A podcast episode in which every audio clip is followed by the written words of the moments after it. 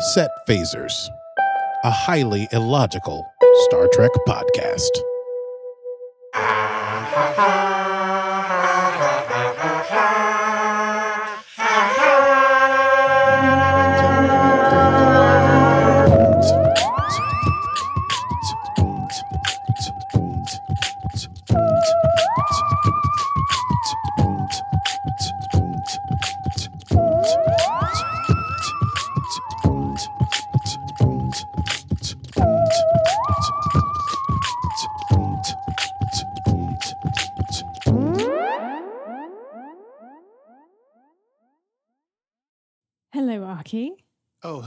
Steph. Oh, hello. You almost look like you weren't expecting me. You're just no, so casual. no, it's just another humdrum day here in the mirror universe.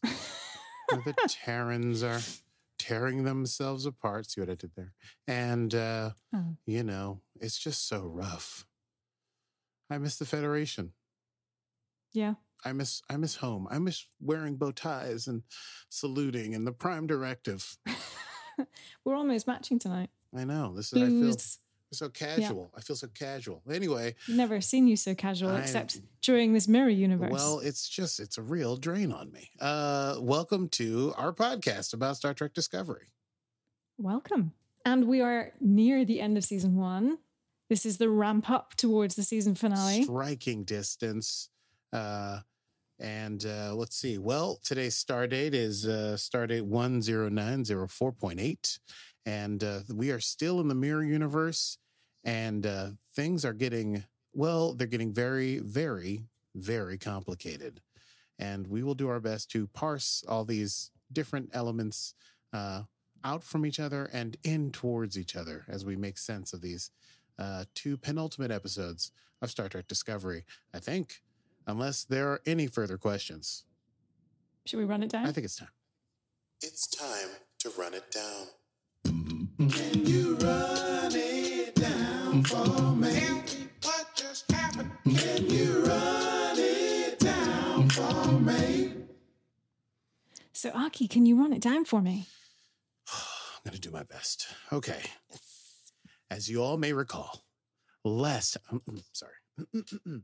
last time on Set Phasers, uh, we discussed episodes 11 and 12, in which, okay, the ship went into the mirror universe and they were surrounded by Klingon wreckage and they had this whole thing and there's a Terran Emperor and we don't know who that is, but then we find out it's Georgiou and we find out that Michael was like a daughter to her and then Lorca is uh, supposed to be a prisoner there, but they use their Lorca as bait so they can get to the ship so they can find out how to get home. But then in the end of the season 12, we find out that the Lorca that we loved all along is really evil Lorca. He's Lorca from the Terran universe and he's back.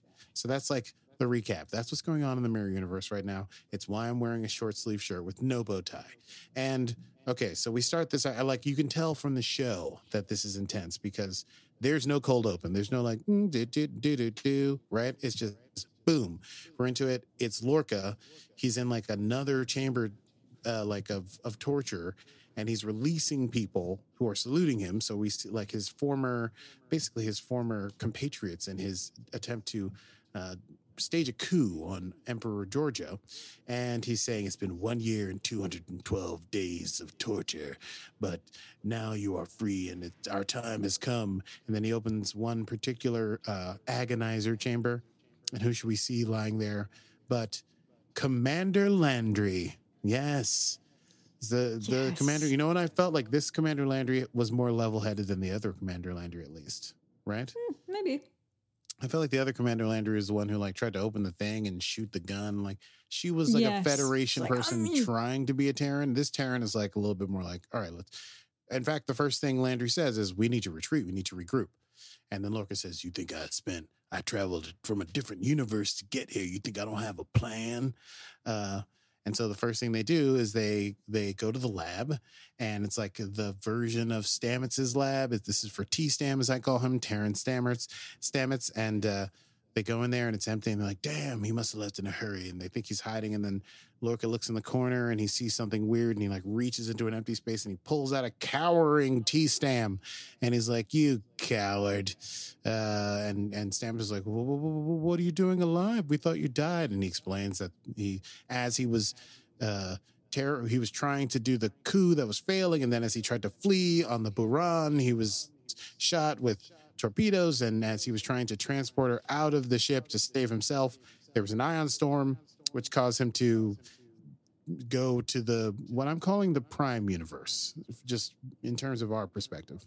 And so he switched places with his other uh, uh, his other Lorca, and he went to the to the prime universe and then he's been spending he spent the last uh, year and 212 days essentially trying to get back and and restage this coup and so he needs It's a long us time. it's a long time it's a very It's a driven long time faking it. driven man. Well, you know, he, it was starting to come apart at the seams in in these last few episodes, and I think that's sort of why he sort of upped his timetable. It seemed like he was going at a more steady pace, and maybe he wanted to bring more of the Discovery's crew over to his side. But uh, once once uh, Admiral Cornwell, yeah, You're really Uh, struggling with that. I just want to it. call her Caldwell just every time. It's like, oh, we are not going to get into Cal- it, but oh, it's like, Caldwell. yeah, Caldwell, but it's not Caldwell. Don't confuse me. always said Cornwall. let's Cornwall too. Corn- okay, let's not say the things that I'm going to call it by accident. So, Lorca explains, and he's like, "We're we're about to take this ship, and we're going to take the throne." And they enlist in Stamets' help, and they use some sort of like poison gas to uh like you just see a bunch of of other Terran soldiers just kind of like foaming at the mouth and in convulsions on the floor. In the meantime, um th- uh, in the throne room, Georgiou is with her people, and she's like, "He's here," and he's he. They're getting reports of like people dying and attacks, and she's like, "We just need to find out exactly where he is, and then we're going to take the fight to him." And Michael is, you know, our Michael, Prime Michael, is saying to Emperor Georgiou, like, "You gotta let me call Discovery and tell them not to come because we don't want to get in the middle of this weird, awful, fascist civil war issue." And uh, she's like, uh, you think I would let you do that, but I'm not going to. And Michael's like, you, he wants, he's taunting you. He wants to lure you into his trap. He, he he's expecting this. And, uh, uh, the emperor's like, mm, sure, maybe you know what you're talking about, but put her in the brig.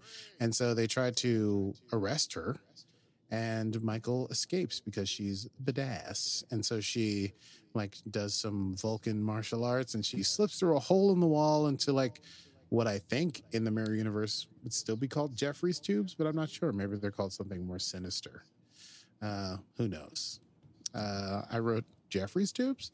Uh, so uh, on Disco, they are trying to figure out like they're on their way to the rendezvous, and Stamets is, has come back into himself, and he's trying to figure out why the mycelium crop is still dead and dying, and that's when Airiam, who's well, like sort of a big character we don't see a lot, she's like the android-esque alien. We don't really get an understanding of We get a season two episode that's all about her, don't we?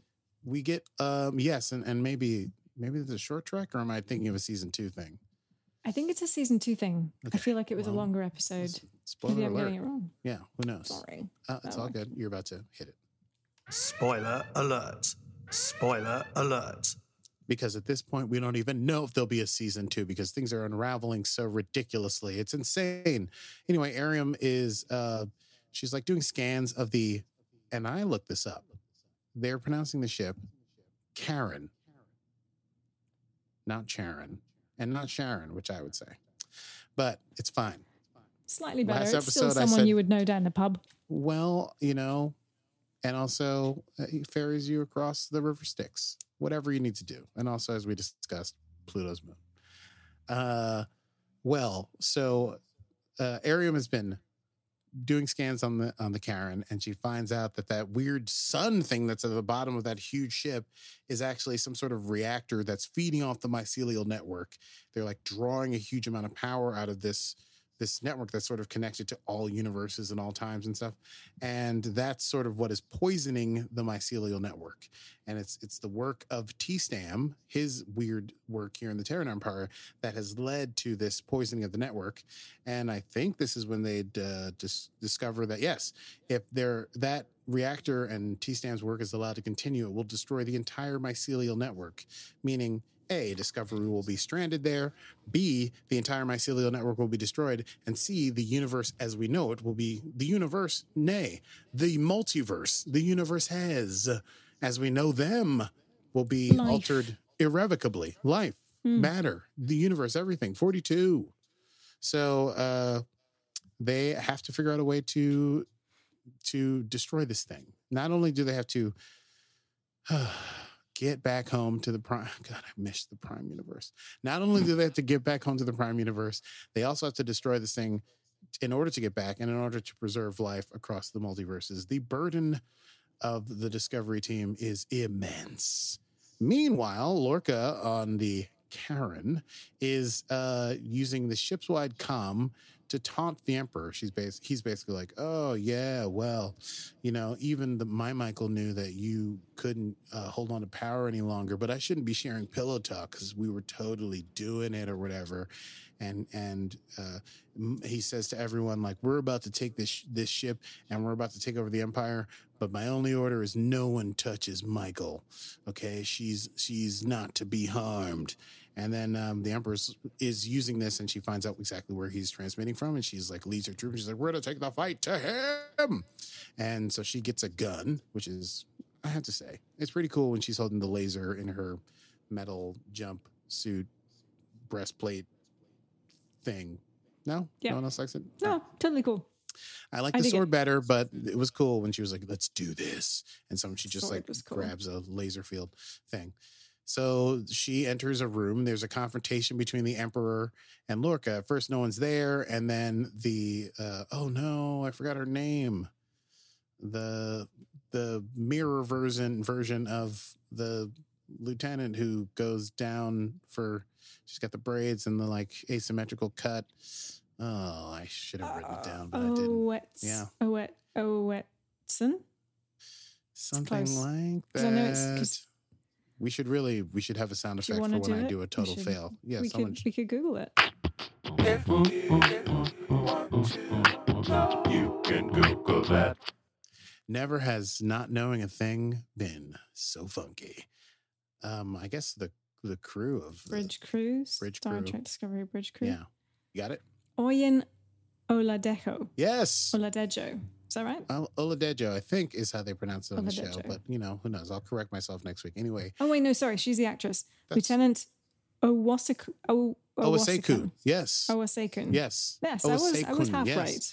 Yeah, you had the actor's name right, which is very impressive.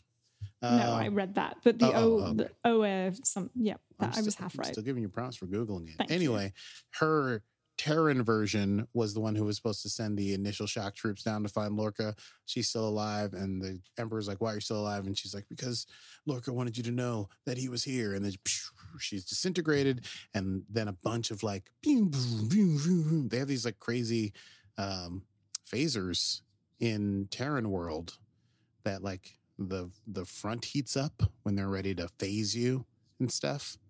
Mm. I don't think we've seen that. That's like a Terran thing, right? That's not like a Yeah, anyway. it's So in the darkness, all these phaser muzzles light up as they're getting ready to fire, and then Lorca steps out. and goes, ha, ha, ha, ha, ha.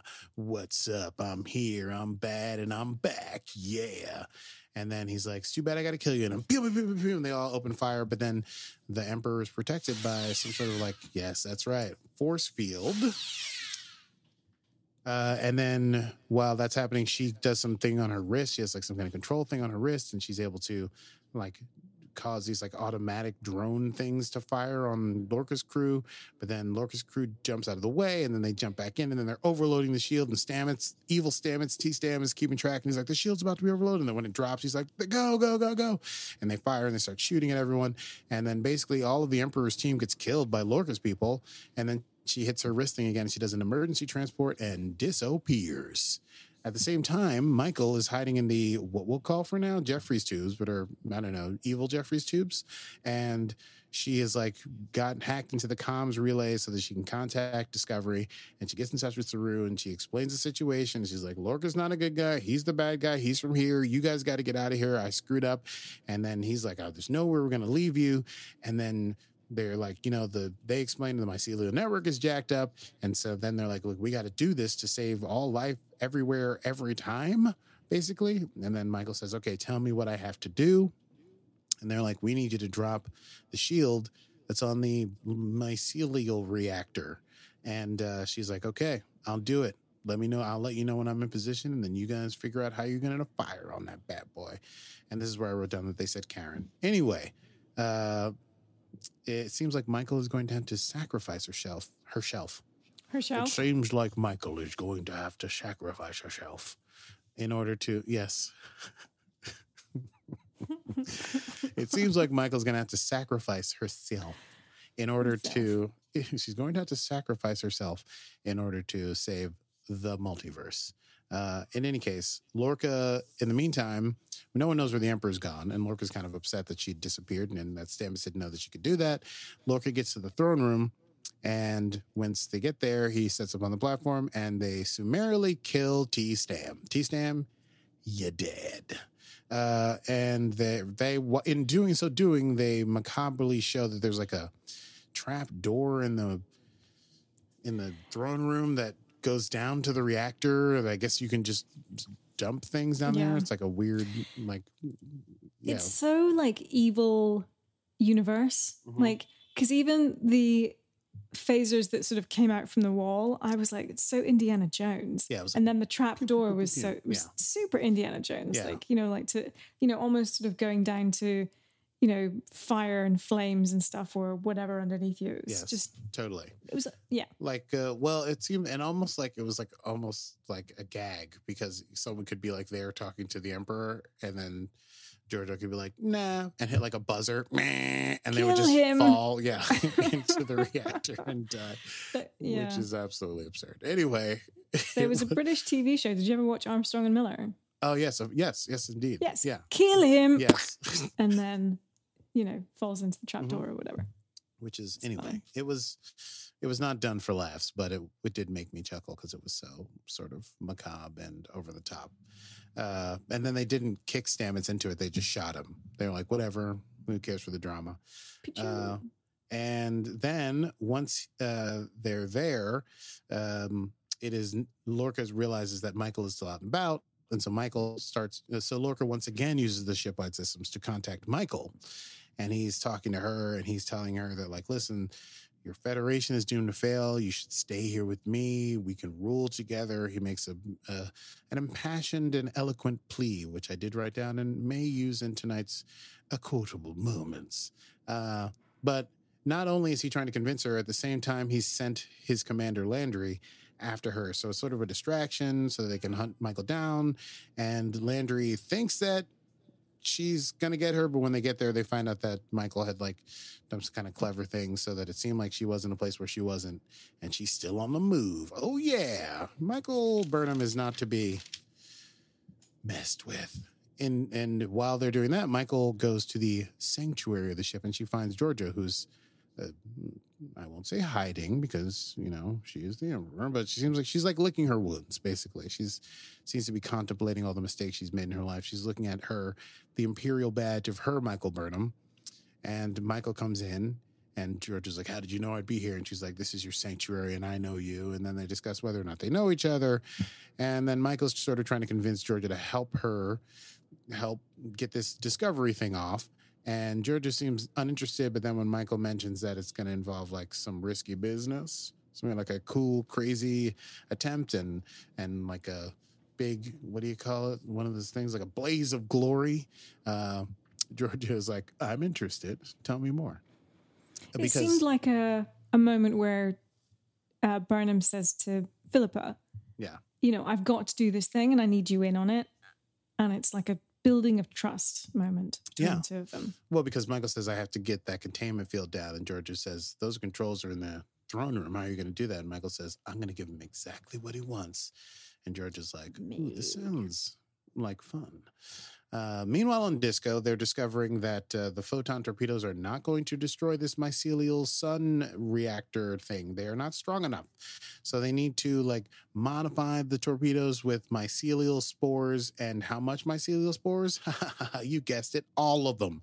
So once they do this, they will definitely have absolutely, if they save the network, they won't have any spores enough to run the spore drive to get back home. So they will be saving the network, but then stranding themselves in the Terran Empire. It is a, a bitter moment, um, but it's what they have to do. And then Saru gives a rousing speech, pretty rousing speech. I was impressed with uh, Saru's captaincy in that moment. He really stepped up to the plate. Another quotable moment.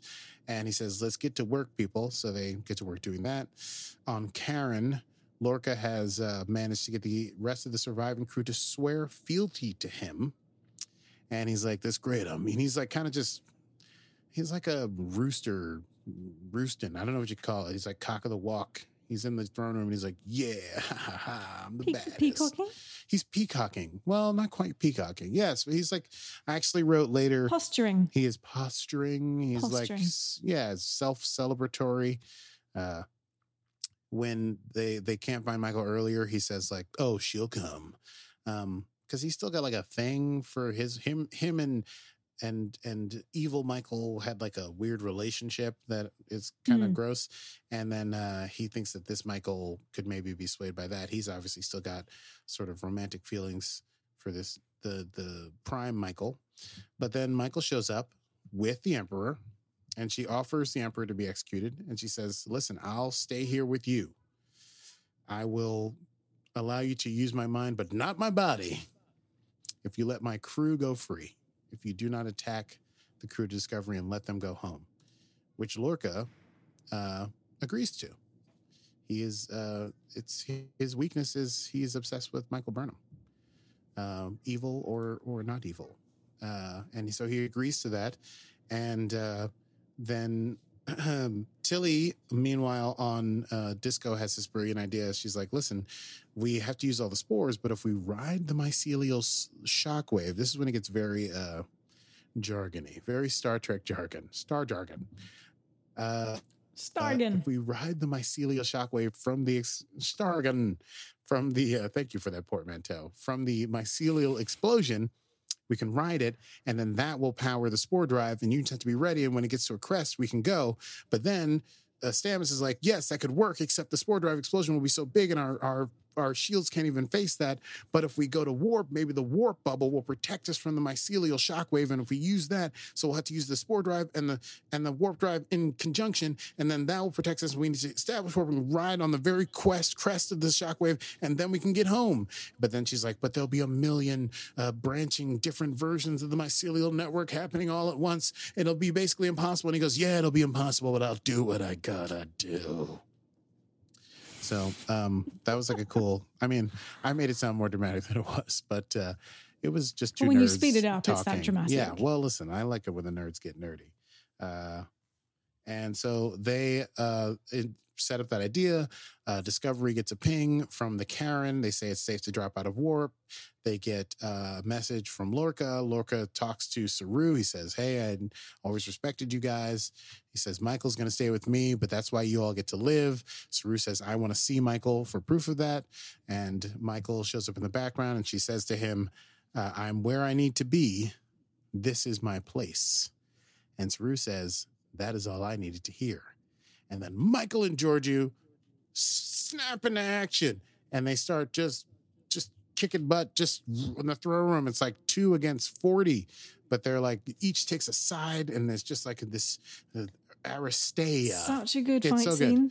It's so great. So good. I actually wrote down that the director of this episode is Olatunde Osunsanmi, who is also an executive producer, and, and uh, they direct a few of the episodes. And every time they're directing, I get excited. But this was like this fight scene was incredible. It was like kind of insane and fast paced. So much action for Star Trek, but it also was like had all these character beats in it that also were illuminating. Like uh, uh, at, at a certain point, all the sort of like henchmen are all kind of occupied or shot or whatever because they're no big deal. And then it's Georgiou and Lorca on one side, and it's uh, Landry and Burnham on the other side, and they're both fighting. And then uh, Georgiou gets the best of Lorca for a little bit, and then Landry kind of gets the best of Michael. But then Lorca, who's obviously still in love with Michael, like picks up a sword and instead of going after Georgiou, goes for Landry. And I wrote, Lorca kills Landry because he like sliced her across the kidneys or something. She like blood comes out, she falls to the ground. Then uh, Michael goes to fighting someone else, and Georgiou and uh, Lorca start fighting by the throne, and there's a whole beautiful scene and everything. And then it seems like Georgiou gets knocked out, and then Michael takes over the fight with Lorca, and they fight, blah, blah, blah, blah, blah, blah, blah. and then she manages to fight Lorca, and she draws her phaser. And so she's got her phaser pointed at Lorca, and she goes, You know, we would have helped you if you had just asked. Uh, and but she says, and that's why, and that's because that's what the Federation is about. This experiment that you denigrate, and that's why I'm going to spare your life. And the Emperor says, but I'm not going to. And then she stabs a sword into him from behind. Comes out, and then he staggers towards Michael. He's like, "We could have, we could have," and then he falls off the dais, down the stairs, and into the trapdoor, falling to his disintegrating death in the thing. It's weird because he doesn't like. They made like a screaming sound, like ah, but he's not screaming. He just kind of like. also get shot as well? Because then that he sort of disintegrated on his way down. No, I thought the disintegration was because of the mycelial, the Oh, power of the reactor. No, because no, she didn't shoot him. She stabbed him. No, I know she him. stabbed him, and then I thought she kicked him down and then shot him on Oh. the way out too. Wow. Maybe I, mean, got mixed up. that also would be totally within character for Emperor Georgiou. to like stab, kick, and as you're falling towards a tiny sun to also shoot you. Uh, so anyway, Lorca dead, and Look Michael dead. pulls down the shield, and uh, the uh, Discovery hears that, and so they decide to fire their sport sport torpedoes, sportpedos, sporpedos. Hey, we both Sure. made portmanteaus in Made this episode. words. Yeah, sporpedos. And in the interim, Georgiou, you know, they're trying to get Michael out with the transporter, but it's hard to get her out because of the shielding. And so Georgiou gives her the like pattern enhancer or whatever that she has on her wrist. And she says, I will buy you time. And Michael's like, Why would you do that? And she says, Hey, uh, I am a defeated emperor. They have seen my neck. I have no future now. And she says, Yeah. Go live. And so she goes, and the, the the rest of like Lorca's men break the doors down into the throne room, and Georgiou's just there, just pegging them off. And Michael's like, "I'm ready for transport." And as she's like lighting up with transport, she she changes her mind and she runs toward Georgiou, and she does the Laurel thing. She wraps her arms around Georgiou, and they both transport out of there onto the Discovery. And they're looking at each other, and Georgiou says something like, "What have you done to me?" or something cool like that. And then kablooey, spore explosion. And uh, they go to the Discovery goes to warp, and they ride the shockwave. And Stamets is seeing all the beautiful directions, and he can't figure it out. And they go to black alert, and uh, the Landry's. Oh, right. Before that happens, Landry was wound up still being alive and tried to shoot Discovery, but it didn't work because they blew them to sky high. And uh, he's like, I can't figure it out. It seems like Stamets and the ship's taking all this damage and things are flying and sparks are dropping. And then he hears the voice of Hugh and Hugh says, Follow the music, find the clearing in the forest. And then Stamets goes, Ah, the clearing in the forest. Thank you, Hugh. And then shaboom, they are back in the Prime Universe. Oh. Now listen. Once they get back to the Prime Universe, you'd think all would be well and good. But alas, they Oh, find good. out. You're putting your shirt on. Yeah, because we're back in the Prime Universe. I'm doing a stupid T-shirt anymore. It can be What about your bow tie? oh, Steph, don't be ridiculous. I have my bow tie right Of course. Uh, every shirt I have has a bow tie in the breast pocket. Uh, so they get back and they find out that yes, they're back in their the Prime Universe, but nine months has passed, and as they try to contact Starfleet, they find out that Starfleet has essentially lost the war. The Klingons have won. They own uh, basically all the territory, and dun dun dun. Oh, do you want to dun dun dun? sure. Starfleet has lost the war. The Klingons have won. And that's where we end episode 13. Crazy. It's crazy. It's so, So crazy. Oh, Okay. Papers flying. Papers Love are it. flying. Okay, I'm going to take a quick break. Personally, while I drink some water instead of things. And put your bow tie on. Put my bow tie on. I can talk and put the bow tie on. In fact, it's a parlor trick I do to impress the ladies. Okay, so no one is impressed.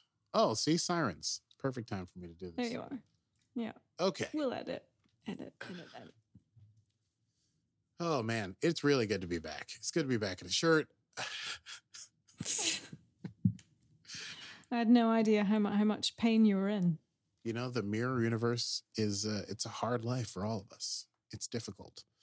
So we begin episode 14 and it's called The War Within, The War Without. And it truly is uh war on every the war level. without, the war within. Did I get that wrong? No, The War Without, The War Within. Excuse me. Did I say it Yes. I might have done so because I think though the war without is like sort of the front and center, the the like the big overarching thing. It's all these tiny wars within each character that are uh, that really tie this episode together. And because like no one is not conf- conflicted. Yeah, uh, Discovery gets back. Saru shows up and he's trying to say hello to Michael, and he sees Michael is there with Georgiou, and he's like, "What the what?" And Georgiou is all like, "Get out of my face, slave!" Because in the Terran universe, they the the Kelpians are slaves. Not only are they slaves, they're food. She says, like, we were just dining on the entrails of one of this creature's brothers yesterday, and now you want me to be quiet. And it was cra- it was insane. It was it was like such an awkward moment. It starts the episode off so intense and weird. Whew, man. Yep. So Super they- awkward. yeah, they well Georgiou well Saru's in charge of the ship. He's the captain at this point. So uh Saru orders her to be emergency transported to quarters and then detained there, and then orders everyone in the room, including the transporter engineer, that the existence of Georgiou in the Prime universe is classified. Uh, and that the penalty for that is court martial. So they have to keep it a secret. Meanwhile, we see that the Discovery is being repaired because the trip through the mycelial network on the the like crazy wavefront basically destroyed the ship. The ship's on auxiliary power, so they can't do warp. They obviously can't do spore drive because they don't have any spores left because they used it all in the explosion. And Saru tries to get Michael to talk to Tyler, who has now finally come awake after his weird laser finger operation that took the mind of Voq out of his head or whatever. And and Michael's not ready to talk to Tyler yet because remember Tyler snapped while he was on the Charon and tried to kill her. Uh, so she's like, uh, if it's an order, I'll talk to him, but if it's not an order, I won't. Saru says it's not an order. She's like, great, then I'm not gonna do this. Uh, but Saru goes to talk to Tyler, and he basically is like, is Voq still in there? Yeah. That also, my street is ridiculous. It's not like I live on like a highway or something. It's a tiny, tiny street. But people like to go crazy on it. Uh, so Tyler is basically like, I still have the memories of Voq. I can access them, but it's like watching someone else's life. There's no control there. There's like a gap, but I still feel connected to him. And even the doctor who treated Tyler is like, he the Voq is no longer in there, and his physiology is human, but he's not really only human, and he's not really only Klingon. And Tyler explains that the Mokai, the the the Klingon house from which L'Rell is from, that performed the Cho'a, uh, what is the species reassignment protocol? Yeah, I learned some Klingon for this bad boy, and uh, uh, basically had to like open up Voq, take him apart, uh, like cut his heart into pieces, uh, like like sand down his fingers, like turn him into a human, like all these bone breaking things, and also mix that with the DNA neural memories of Tyler. It's confusing, and we don't really Still know how not clear works on the science. don't think about it too hard. It happened. And uh, so he's like, listen, I can explain whatever you want. And Saru's like, will you be forthright with us and explain to us everything? And and Tyler's like, of course. You know, he, he says, like, is Michael all right? And Saru says she's alive, uh, but detained. And he says, it's great. And he says he feels bad about killing Dr. Culber. And Saru says, I don't think that was you. That was Voq. And Tyler's like, I should be in the brig. And Saru says, I will not take your freedom away. But he does give him like a monitor bracelet and says, as long as you're forthright with us and tell us all about this Klingon species reassignment protocol to like infiltrate Starfleet, uh, you can remain on the ship and you have your freedom of movement about the ship, except for certain classified areas. Uh, when Saru gets back to the, I took a screenshot of this, but I don't have no way to share it. But there was a cool thing on the wall behind Tyler as Saru leaves, and it showed the physiology of a human on one side and a Klingon on the other and how they're similar and how they're different. Anyway, it was a cool moment. Oh, I didn't see that. Yeah, that's right. Hmm. Well, watching Good for you. watching an episode uh, three times will give you On slow mo. yeah new insight into uh, what's going on in the background. Uh, Mm-hmm. There's a vessel approaching as Saru gets back to the bridge, and it has a Federation uh, like uh, codes, and so they go like, okay, hail that ship. We can finally talk to someone from the Federation because they they see some vessels far away, but mostly it's Klingon space. Uh, but as they get closer to the vessel, they realize the shields are up and the phasers are targeting them. And then as they try to figure out, put their shields up, they're boarded uh, by like, well, it's like a, it's the first, it's like an Andorian and maybe two humans, I think, that Mhm. board them. And they like are pointing phasers at them and they say, you know, you know, nobody move, don't do anything. And then they say it's clear. And then Admiral Katrina Cornwell and Sarek uh, transport in. And Cornwell orders Sarek to do a mind meld with Saru, who's the acting captain. And he, so Sarek is able to discover all the things that Discovery has been through. And he also realizes that Lorca is dead because they are searching for Lorca.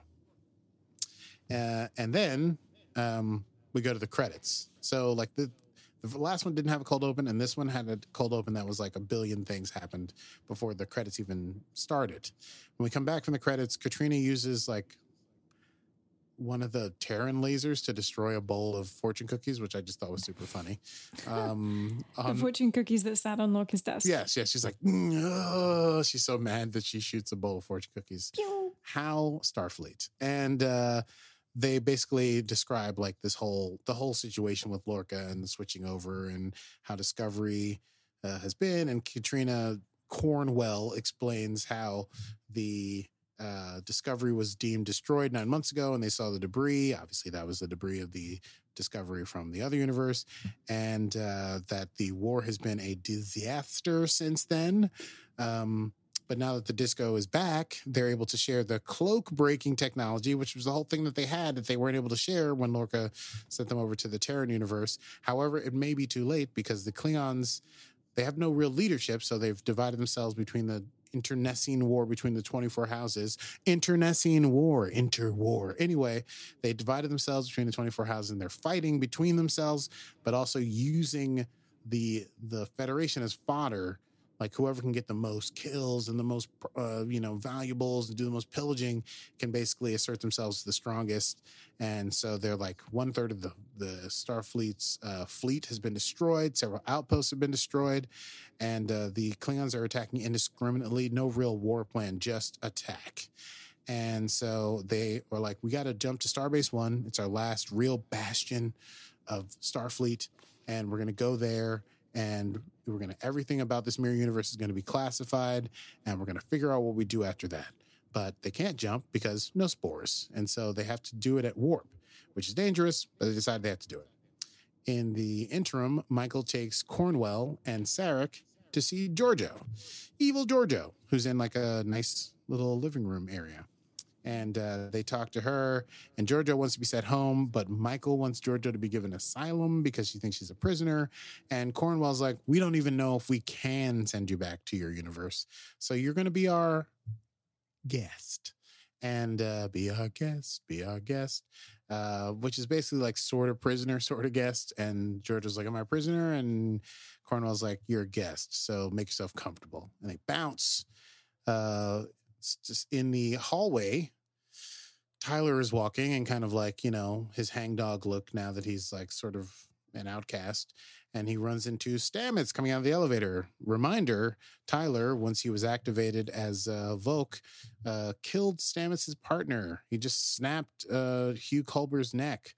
And uh, so they, it's a, it's an awkward uh, moment where Tyler's just like, "I'm sorry," and and Stamets is like, "Yeah, just eat you up at night. Does it make you feel like a terrible person? Do you realize you killed someone I loved?"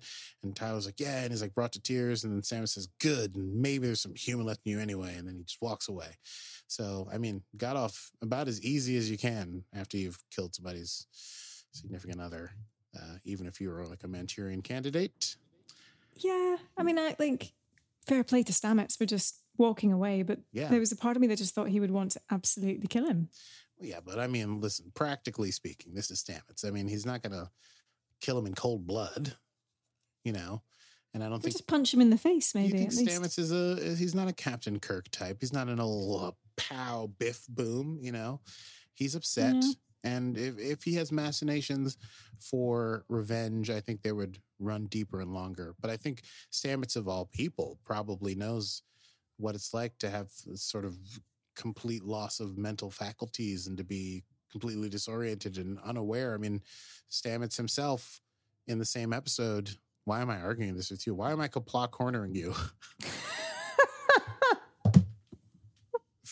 I can't help myself. Yep. Is it Kapla corner or Kapla tangent? It's yeah. Well, sometimes you you think you're walking straight, and then boom, you take a kapla tangent, and you wind up in a kapla dead end. Kapla.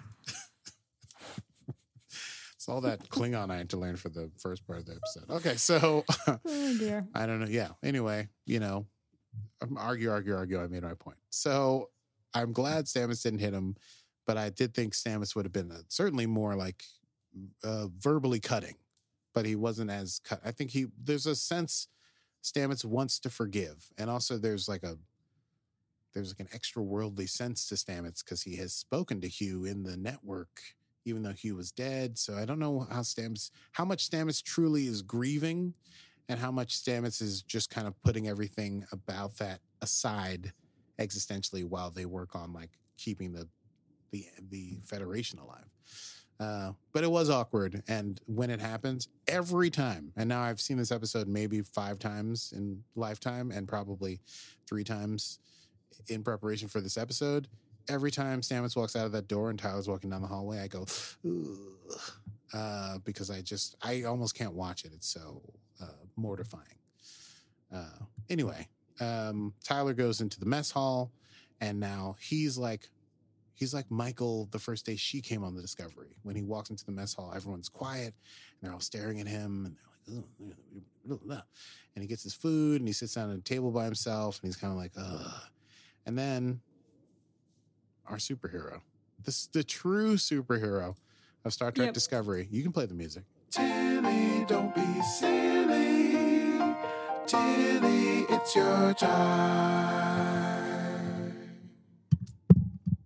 The true superhero of Star Trek Discovery is Sylvia Tilly. And she So sees cute. she's great. I mean, she goes over and she's like excuses herself from her conversation, sits down with Tyler. And Tyler says, like, you sure you want to do this? She says, Of course. And he says, you know, I'm fine. And she says, How could that even possibly be? And he's like, you know, fair enough. She's like, yeah, we're gonna sit here and we're gonna eat and we don't need to converse or we can converse. But Tilly sets an example, and then suddenly everyone wants to meet uh whatchamacallit, wants to meet um Tyler. So they all gather around and they're all asking him how he's been, so on and so forth, and that's what happens. Uh when we get back to uh the bridge, Discovery jumps to where Starbase One should be. It's not in good shape. It is uh covered in How did they jump, by the way? Because I thought when they were having their Oh, they didn't officers jump. meeting, They they they warped. they warped. so when they come okay. out of when they come out of warp, where Starbase One should be, it uh, has a Klingon house insignia, and of course, I didn't write down the specific house, so I am happy to stand corrected. Uh, when they come out, they scan for life signs. There are a bunch of Klingon life signs, but no human life signs, and. Uh, Katrina Cornwell freaks out. she freaks out. like, I mean, she's like, there were 80,000 souls on that ship and they're all gone. Yep. And there were three ships and uh, she like just freezes.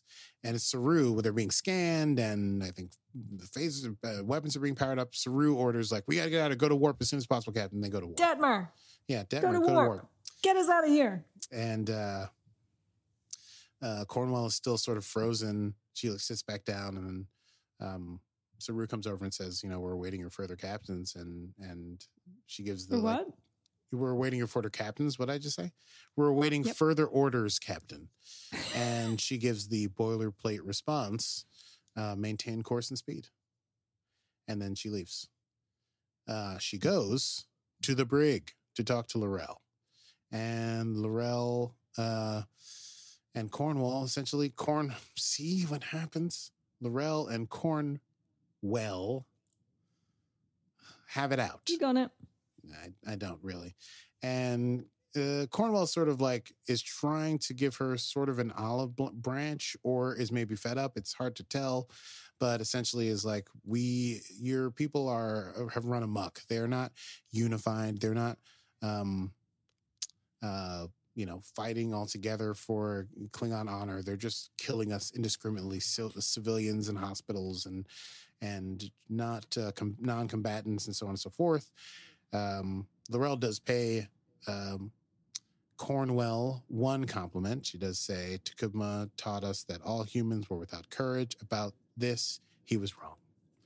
And Cornwell basically says, "Listen, I what do you what do you want from us? They're not even giving us terms. Uh, wh- wh- how can we end this war?" And L'Rell says, "The war will never end." She says, "Quote: Conquer us, or we will never relent." To which uh, Cornwell says, "Thank you." I guess she at that point it seems like she realizes the it's a war. There's no there's no Starfleet way out of it. There will be no discussion, uh, no no uh, discussion of terms, no uh, surrender. So in the in that time, Michael goes to see Georgiou because she knows about the thing, the the the Starbase One being destroyed, and uh, she asks Georgiou how in her universe she defeated the Klingons and Georgiou sort of gives her some skinny on the Klingon homeworld of Kronos. So Michael then relates that to uh, the Cornwell and Sarek, and Cornwell then uses that information to uh, set up a plan. Basically, they come up with this plan to use the spore drive to go to Kronos. Uh, but not to go to the atmosphere of Kronos, where they would be destroyed instantly by the like orbital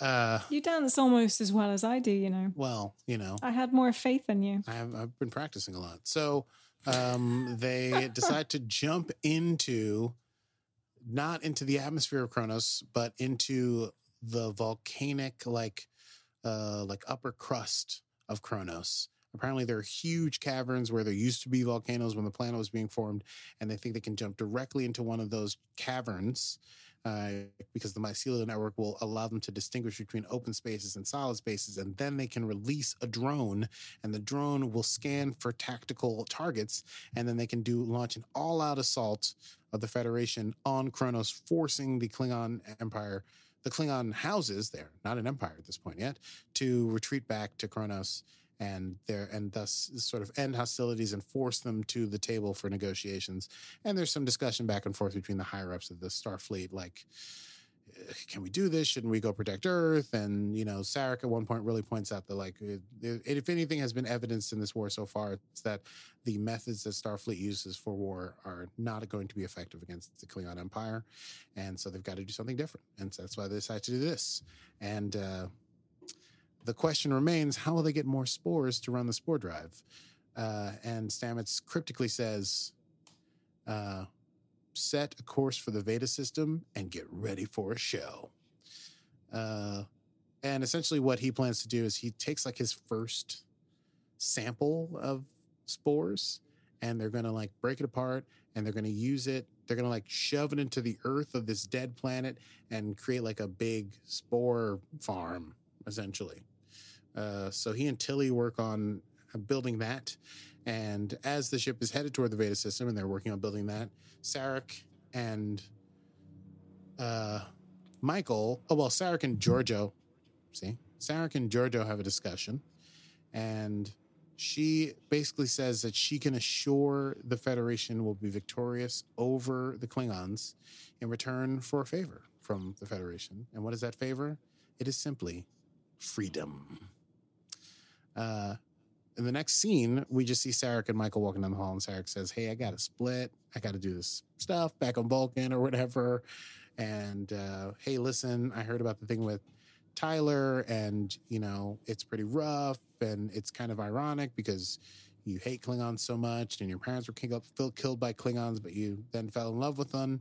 And then he also says, There is also grace, for what greater source of peace exists than our ability to love our enemy? Uh, and then they have like a slightly awkward uh, goodbye where Sarek like stiffly puts his arm on her shoulder. But he does say something very telling, and I felt maybe even portentous, dare I say it. He says, There is no telling what one may do, what one of us may do when the heart is. Whoa, I just screwed the whole thing up. Well, it's, it's hard to get this Klingon stuff right, this Vulcan stuff right. So Sarek says, There is no telling what one of us may do where the heart is concerned. And this is after he's been talking about um, Amanda, and he's sort of referring to Michael. Maybe he's talking about Michael's relationship with Tyler. Maybe he's talking about his relationship with Michael. Maybe he's talking about various other love affairs in the war. But now remember, this is crazy. These things that have happened, these wars within are like you've got Michael and Tyler, you've got uh, L'Rell and Voq slash Tyler, you've got uh, you got uh, Cornwell and Lorca. Her Lorca's gone, but part of her her dismay is that her Lorca, who's like a friend and lover, is dead, and she was betrayed by this other one. You've got Sarek and his relationship with uh, Michael. You got there's just it's bananas. Oh oh yeah sure. Let's talk about uh, Hugh and and Stamets. Anyway, everyone has got these sort of internal things going on, and it's very complicated. But the last thing that Sarek says to Michael is, "Do not regret loving someone," uh, and then he Mm. departs. Yeah, that's right. I love that line. That was that bad. would have been my quotable moment. Quotable moments. I thought he might have followed up with "You would regret not loving them" or something like that. But I think it was enough That was perfectly what he said. Yeah. Do not regret loving someone, Michael. Uh, and then just leaves. Uh, Michael goes to talk to Tilly after that, and she tries to be all business. She's like, "Hey, we got a mm, bing bong bang uh, spores, uh, yada yada yada Veda system." And Tilly's like, "Okay, I'm on it." And then she's like, walks away and she goes, "Hey, uh, I just talked." Then she like kind of opens up. She's like, "I just talked to Sarek, and we said goodbye, and I felt like it was sort of the last time." And it's like, "You don't think it's going to be the last time, do you?" And Tilly's like, "You know."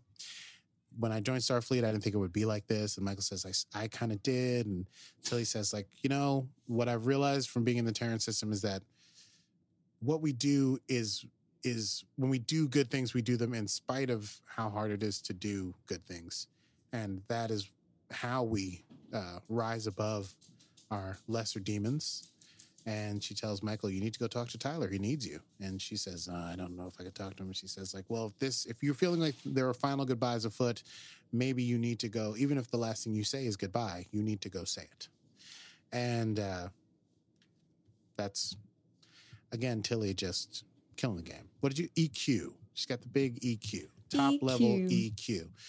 She's going to be For someone who is incredibly socially awkward, she does have that really good EQ. She's socially awkward. I think she's plumbed the depths of awkwardness, and therefore nothing gets past her in terms of like what awkward when an Yeah. awkward thing is happening. She's just very keyed into it somehow. I think she's super good with telling other people Mhm. how to interact with each other. But when it comes to her own interactions, she's ridiculously dorky, nerdy, Yeah, cute, you know, all of Yeah. that. But it's she's also but like- she's spot on with other people. she's like seventeen or something, right? She's she's not not that young, I don't think, but she's very young.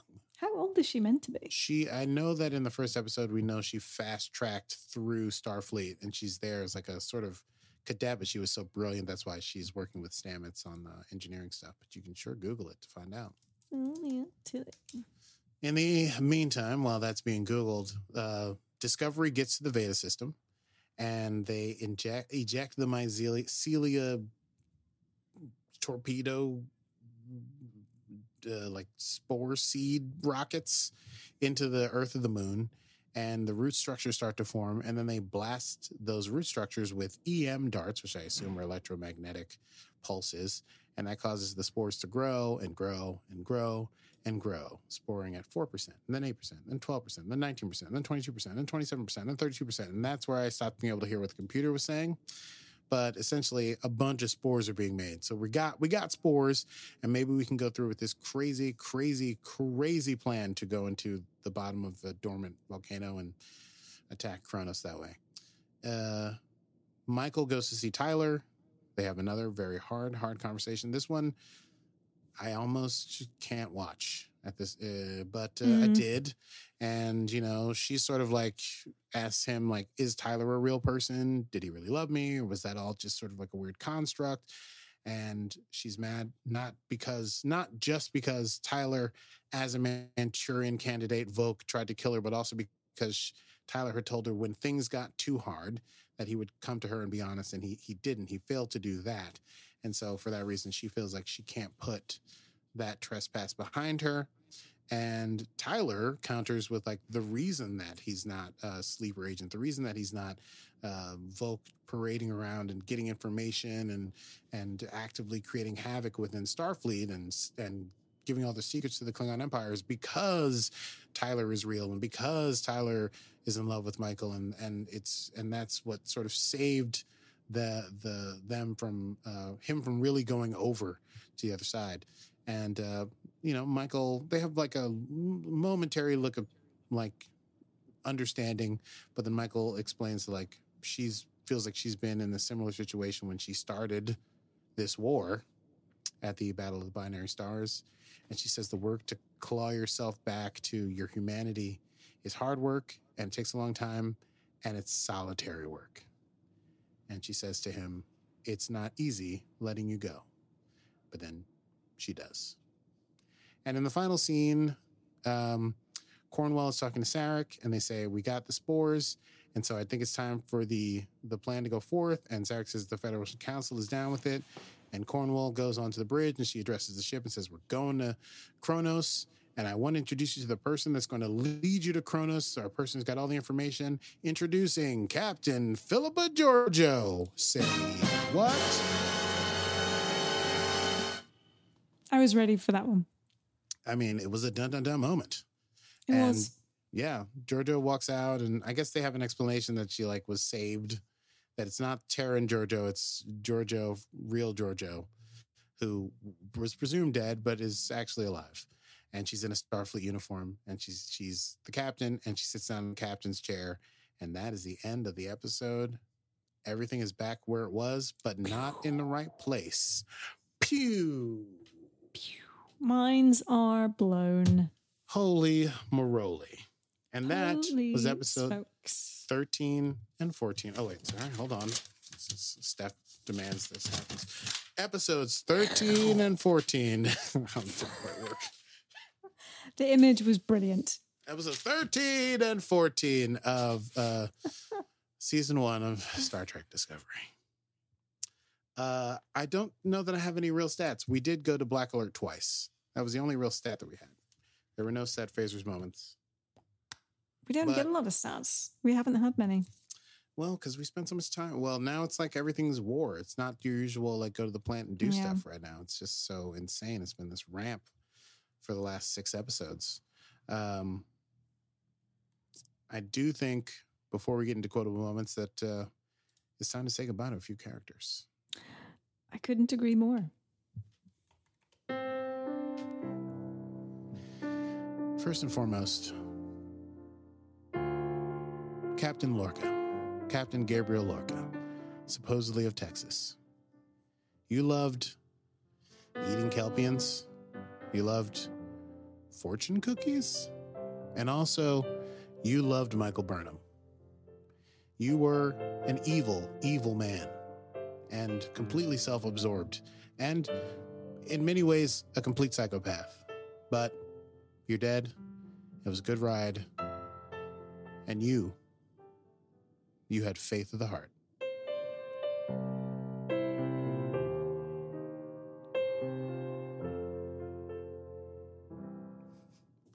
Love that you hold that salute for so long. that is ridiculous. Long way up, short way down. Yeah. That's that's, That's how we were taught at school. Oh wow. Oh, you went to to uh, saluting school, Yes, I did. I was in the combined cadet force actually. the combined cadet force. I was a non-commissioned officer Oh, the NCO were you? Navy. I was an NCO. That's excellent. Do you have a rank? I did. What on earth was it? Uh, I'll come back to you. I Oh, forgot. man. I do forget what it was. very was. exciting stuff. I, I'm, I didn't know I was was doing a podcast with somebody who holds actual rank. Oh, what was it? It wasn't an exciting one. I just want to point out also that I appreciate that this this week you were able to get your com badge onto your shirt. I, this is the first time, correct? No, I've had it on before. I thought I think. the last week, uh, maybe last week, and I missed it. Awkwardly. But I thought it was yeah. But it was like this is this is this is it. This looks real. Thanks. Well I done. think it's it's all about the placement. It's about the placement and how casual you were with it. Because you know, I noticed like 15 minutes in, I was like, damn, she really did it. Yeah. Didn't even say anything like- about it. no, normally I'm like, look at my com badge. yeah. I'm Oh, like this com com badge. badge right here. This one I have. Yeah, okay. this one. So shall we uh, get Miss Potts on the phone? Quotable moments. Okay. Do you do you have any quotable moments? I know I stole a few and just in the rundown. I think my favorite was the Sarek quote, and it was the oh, what was it? I wish I could help you, but I've literally Love thrown my papers enemy. onto the ground. Oh, Something about what that. greater what greater something of peace is there that we love our uh, enemy? Blah blah blah. It is correct. What greater peace exists than our ability to love our enemy? What greater remember how I screwed it up when I tried to say it? So I have a few quotes. Uh one I think is just is killer because it compensates the whole thing. But I thought it would be nice to quote Saru because he had such a great moment in episode 13 when he inspires the crew. He says, It is well known that my species has the ability to sense the coming of death. I do not sense it today. I may not have all the answers. However, I do know that I am surrounded by a team I trust, the finest a captain could ever hope to command. Lorca abused our idealism, and make no mistake, Discovery is no longer Lorca's. She is ours, and today will be her maiden voyage as they were sailing into sudden death. And from episode 14, I chose Tilly's comments to Michael when Michael's like, all like, oh, hey, what's going on? Yeah, uh, I'm good. And then she's like, actually, I'm really screwed up. She says, when we were in the Terran universe, I was reminded how much a person is shaped by their environment. And I think the only way that we can stop ourselves from becoming them is to understand the darkness within us and fight it. I think that's like just a great summation of of episode 14 altogether. And um, in reference to uh, her talking to Tyler, she says, "What what we do now, the way we treat him, that is what he will become." Yes, And that's that was a t- that was a good telling Yeah, moment. That one. those that is germane to all lives everywhere. Think about that That the next true. time you're doing anything. Uh, how we how we treat them now is that is what they will become. I believe the children are future. No. Okay, let's let's move on. Let's let's wrap it up. oh boy. Next Okay. time on Set Phasers. Next time on Set Phasers, we're going to dig into the final episode of season one of Star Trek Discovery. I don't know how they're going to wrap all this up because everything has gone to shambles. It is called Will You Take My Hand? And Mm. I honestly, you're going to need someone to hold on to to get through this last episode. And uh, Yep. we're going to do a special, a very special episode of Set Phasers at some point during this holiday weekend because we have a million episodes to get through and we only have like like five or six weeks Mm. until no less we have like five weeks maybe f- five weeks until season three comes out season three And then we'll be doing them live. and then we'll be well, doing sort them of live. live, you know. yeah the day after you know we'll Yeah, be- the day after. and then To-. Totally after Trek show listen that was the dream when we first put this together so it's so exciting that uh you know that we really didn't think we were going to be doing this. Uh, we thought we were going to have a long break, but we aren't. Instead, Our we're cramming dream is them in. coming Anyway, to fruition. now, tune in uh, for that whenever that happens. Or anyway, just listen. It's great. Thank you for Sunday, Monday, and it'll be out next week at some point. We want to thank you for joining us. Probably And if you Sunday or enjoyed the Monday at program, some you can point catch over the us weekend. Every Friday at 8 p.m. on Eastern on Facebook Live or as a podcast every Monday, wherever podcasts come from. What? We did? You buried Yes, the we, lead. we also just made it onto iHeartRadio this week, by no, the way. No, it's all right. I like to be excited. It's rather Yes, we did. It's rather. Yes. Oh, sorry. I forgot to mention that. It's rather exciting. It's rather exciting. Uh, so we are on Facebook, Instagram at Set Phasers Podcast. Please feel free to follow us along, join I in the like conversation of all things Trek, and, And, uh, please like Facebook my my know. my Well, you know, memes and my be posts because I work If you so want to support us in our continuing mission to discover And what you in Discovery has in store for us, we'd only be delighted. You can patronize us, and we can take it by going to patreon.com slash setphasers. And I am Aki Burmese, and this has been Set Phasers, a highly illogical Until next Star time, Trek podcast. I'm Steph Mans.